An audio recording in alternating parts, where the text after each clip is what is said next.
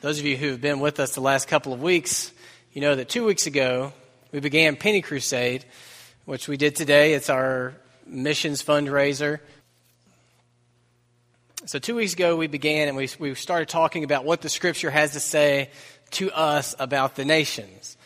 So, week one we looked at what I call the weapon the fact that we Christians have the most powerful, the most effective weapon against darkness and evil that the world has ever seen. And we're the only ones who have it. It's the gospel of Jesus Christ. All through the Bible, it's the gospel that goes forward with force and changes hearts and changes people and changes families and changes uh, cultures and nations. We have it. And so, this time of year, this Penny Crusade, and all the time when I'm talking to you about making disciples, you need to remember the power is in the gospel. God's work in the world will not be an academic movement, it will not be a uh, culturally cool movement, it will not be a movement of influence among the powerful. It will be a, a miracle movement through the gospel alone. And then last week we tried to get practical about what can you do with this. And we studied the scripture and the, the whole New Testament really and came to the conclusion that we should just start where you are, work where you are, and work from where you are. So, your assignment in the Great Commission, you're in it right now. The people around you right now, that's your assignment your workplace, your family, your community, the people in your under your roof. That's your assignment. And you start there and you start sowing the seeds of the gospel and you start serving and then you work out from there to the nations. So that's where we've been. Today's our last Sunday with this uh, foreign missions focus. We've talked about the weapon and the strategy, and today we'll talk about the outcome, where all this is going. So I really, I searched the Bible and prayed about where to go in here for this message. I knew what I wanted to talk to you about, but I didn't know where in the Bible I wanted to point you to see it. I'm much more comfortable working through books of the Bible. I've got no decisions to make. I go to the verses that are next. God sets the agenda. Much easier. Um, but I feel that God led me to this passage in the most intimidating book in the Bible. Can you guess what it is? Revelation. You nailed it. Yeah. So we will read, read from Revelation chapter 5 today. And we're really only going to study two verses, but I want to read the entire chapter. It's 14 verses.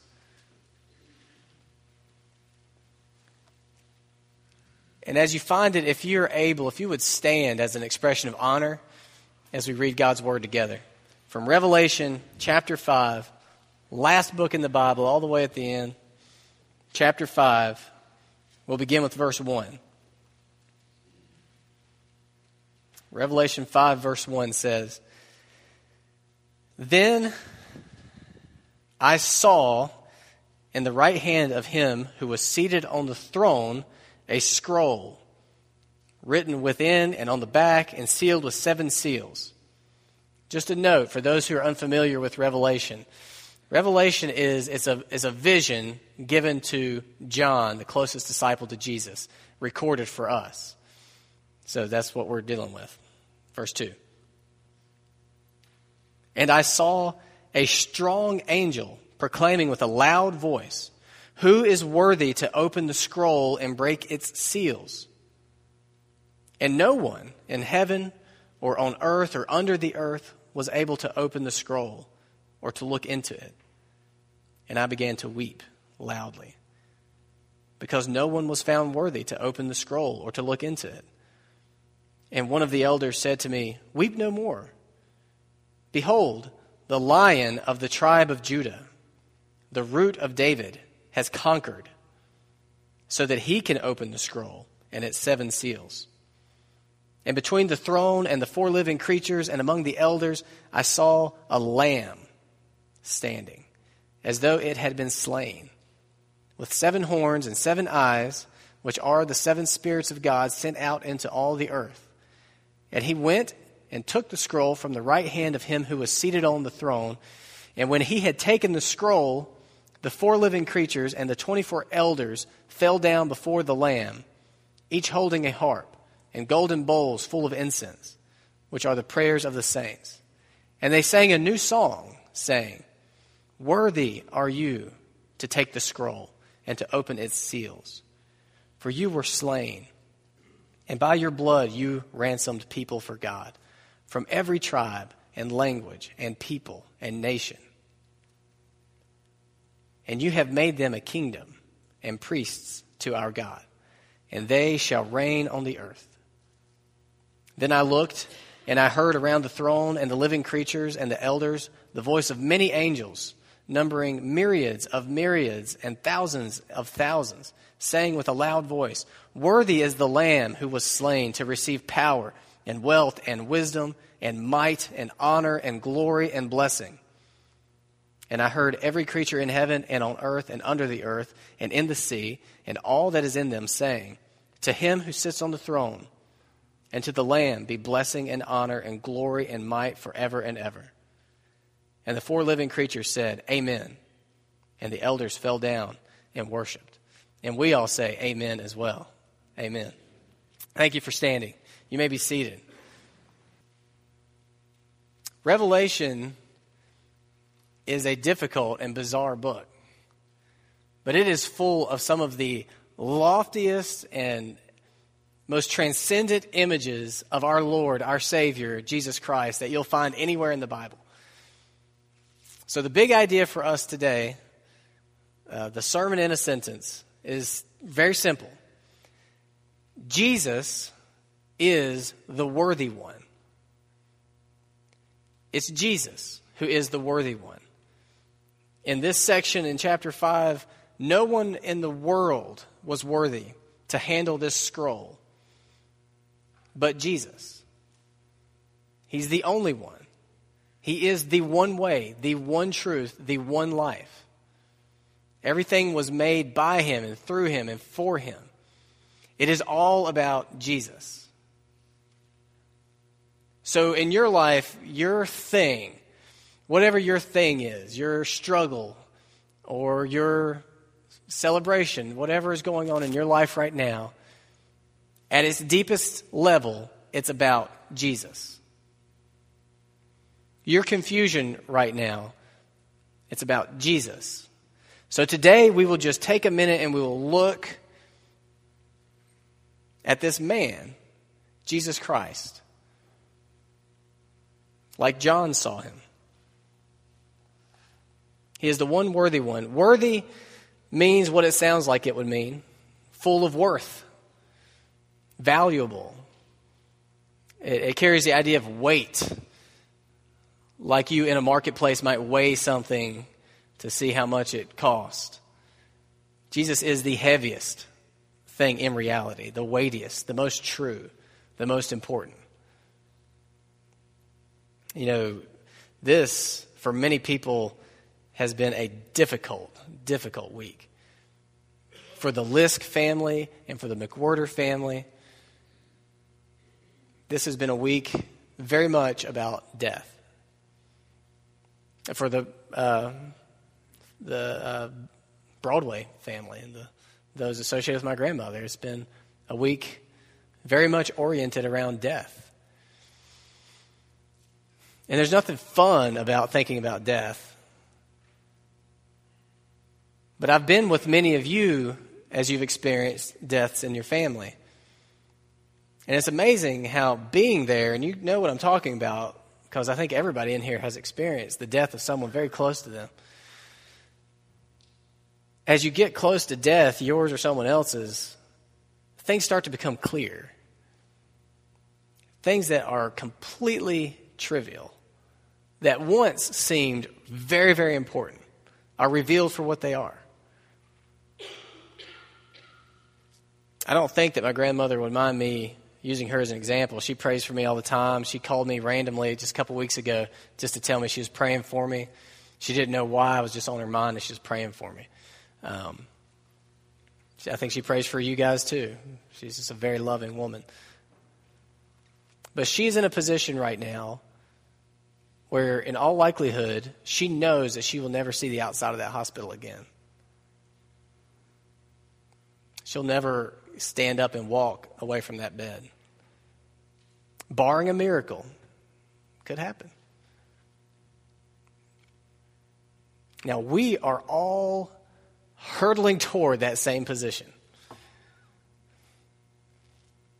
And the closer you get to it, the more you'll see that a lot of the things that trip us up and that weigh us down and that consume our minds and our energies are not important in the least. They're light, they're momentary. But the closer you get to Jesus Christ, the closer you get to the real things, the heavy things, the weighty things, the eternal things, the important things. And on that bed where we all will likely end up if Christ doesn't return, you know, you'll look back. So let's do it now. Let's take this in now. Let's move close to Jesus now. Let's not have regrets then. So, what I want to share with you is just simple as three reasons why Jesus is the most worthy of your time, your energy, your attention, of anything else and anyone else in all of creation. We'll look at what he did, what he is doing, and what he will do. First, we'll look at what he did in verse 9, when, when they sing this new song, all these bizarre heavenly creatures lift their voice in verse 9, and they sang a new song saying, Worthy are you to take the scroll and to open its seals, for you were slain, and by your blood you ransomed people for God, from every tribe and language and people and nation. Jesus is worthy because of what he did for us. Christianity is really unique because it's not about what you need to be doing, it's about what someone else already did for you. So when we go out with the gospel, we're not coming out with a list and saying, you need to be doing these things. We're coming to them with a person, Jesus Christ, and saying, look what he did for you.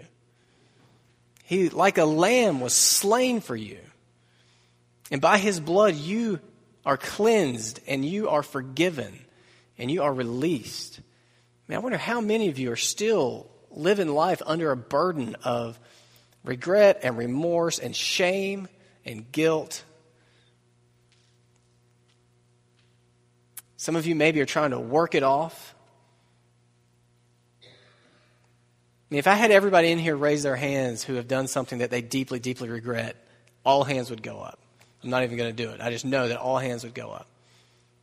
But see, we have good news in Jesus Christ. He was slain for those things, so we don't have to slay ourselves for them, and God will not punish us for them. He took the punishment for us. So your life is a lot more like Extreme Home Makeover. Is that the name of the show? That didn't sound right when it came out. Extreme Makeover Home Edition. That's it. Your life is a lot more like Extreme Makeover Home Edition than it is X Factor or The Voice or American Idol or any of these tired old shows. Who's even watching them anymore? Probably all of you are, and you think I'm a loser because I'm not. If you haven't seen Extreme Home Makeover, it's where a crew comes in with a billion people and a, a worthy family who is really down their luck. They just destroy their house and build them a mansion, and they just give it to them. And the people come, and there's a bus between them and the house, and they yell, What do they yell? Move that bus. They move the bus, and everybody just starts bawling and weeping. And I have to go, I get something in my eye sometimes. I get excess masculinity at some points, and it starts to ooze out of my eyes. So, Extreme Makeover Home Edition is about what these people, the main characters, receive. They just get this ridiculous gift that they could have never, ever afforded on their own. But many of us are living as though it's like the X Factor or The Voice or American Idol, where we're trying to perform day in, day out, trying to please God. So he'll keep us around, so he'll bless us. We don't have to. We're, we aren't on any stage. Jesus performed for us, Jesus paid for us. That's why this Christianity thing is about good news. It's been done, not good advice, things you should do. So Jesus is the most worthy person, the most worthy fact of reality for your attention, for your energy, because of what he did for us. Number two, he's the most worthy because of what he is doing. Look back in verse 9 again. Worthy are you to take the scroll and to open its seals, for you were slain. And by your blood, you ransomed people for God from every tribe and language and people and nation. See, what he's doing now is he's ramp- ransoming, buying, purchasing people for God. Now, you know the idea of a ransom. It's you know, somebody abducts your child and they say, I'm not giving them back until you pay me this much money. See, in a very real way, all of humanity has been abducted and is being held for ransom. Now, you might think that you know what or who is holding us for ransom, but I bet you'll be surprised what the scripture says. You probably first think, oh, it's Satan, or it's sin, or it's this dirty old filthy world. Well, there's truth to that, but listen to what the Bible says is holding us captive. I'll, I'll read you two verses. First one comes from Romans. I know you guys have been missing you some Romans, so I'm going to read you a little bit. Romans 7 6.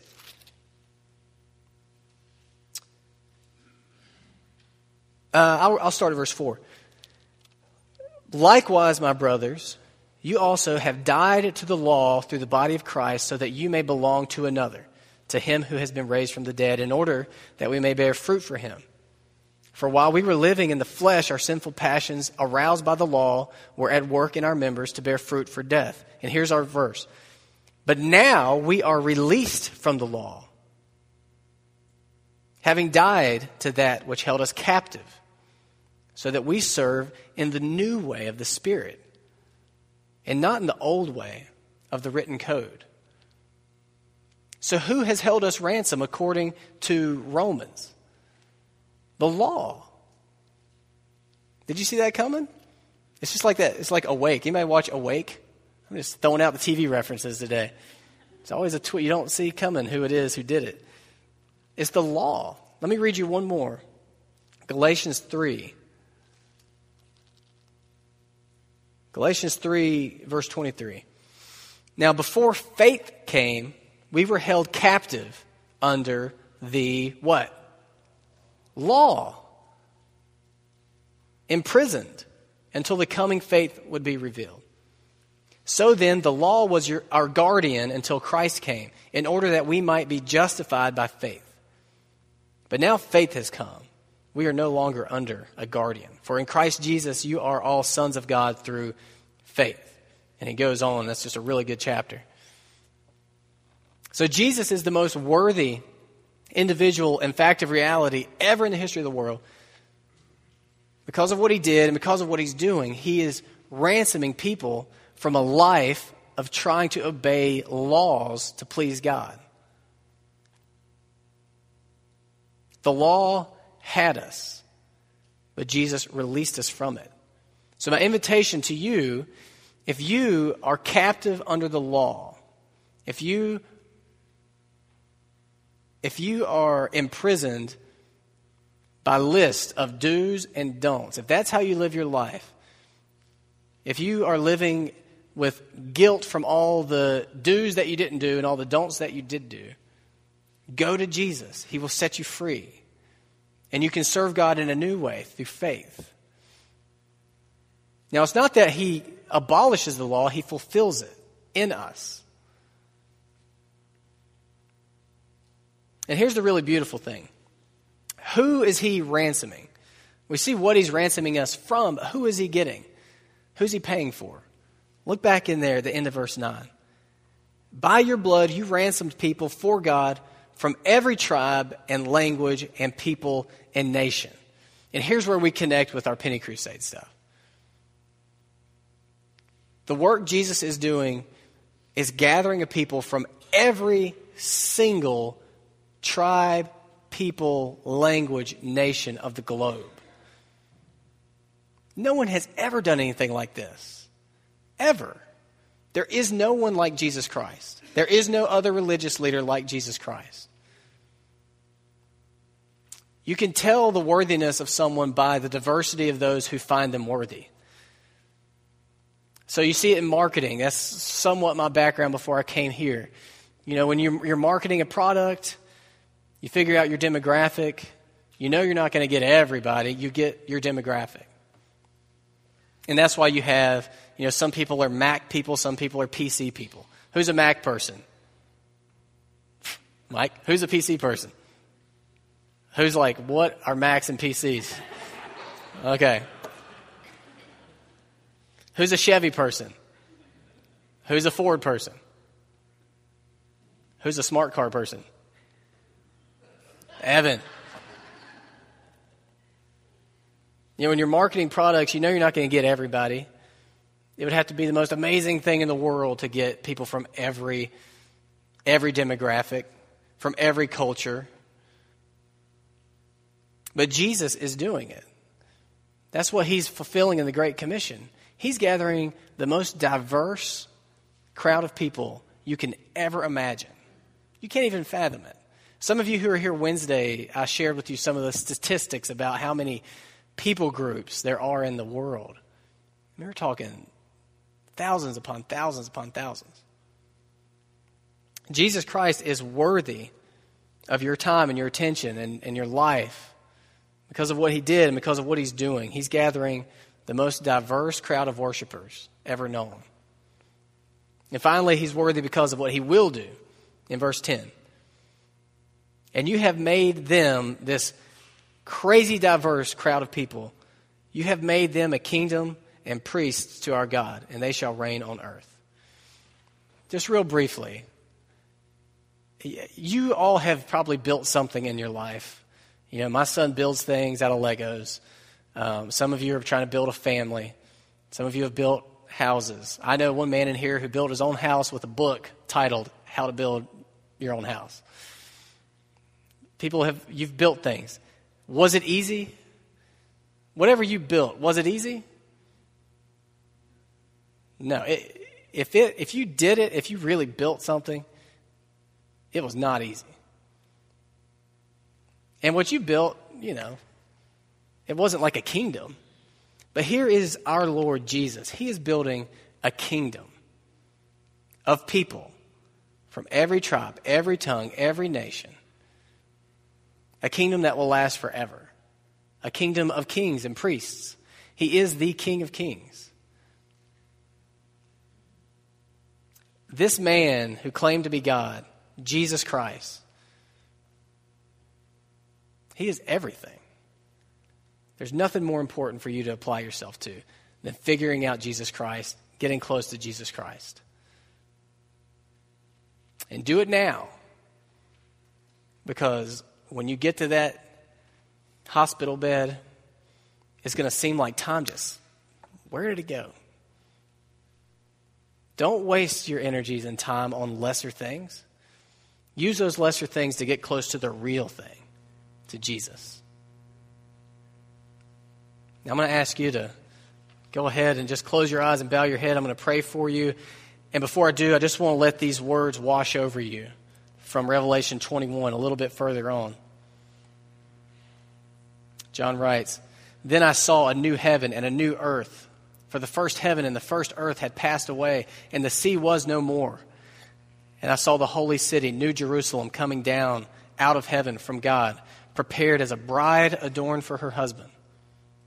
And I heard a loud voice from the throne saying, Behold, the dwelling place of God is with man.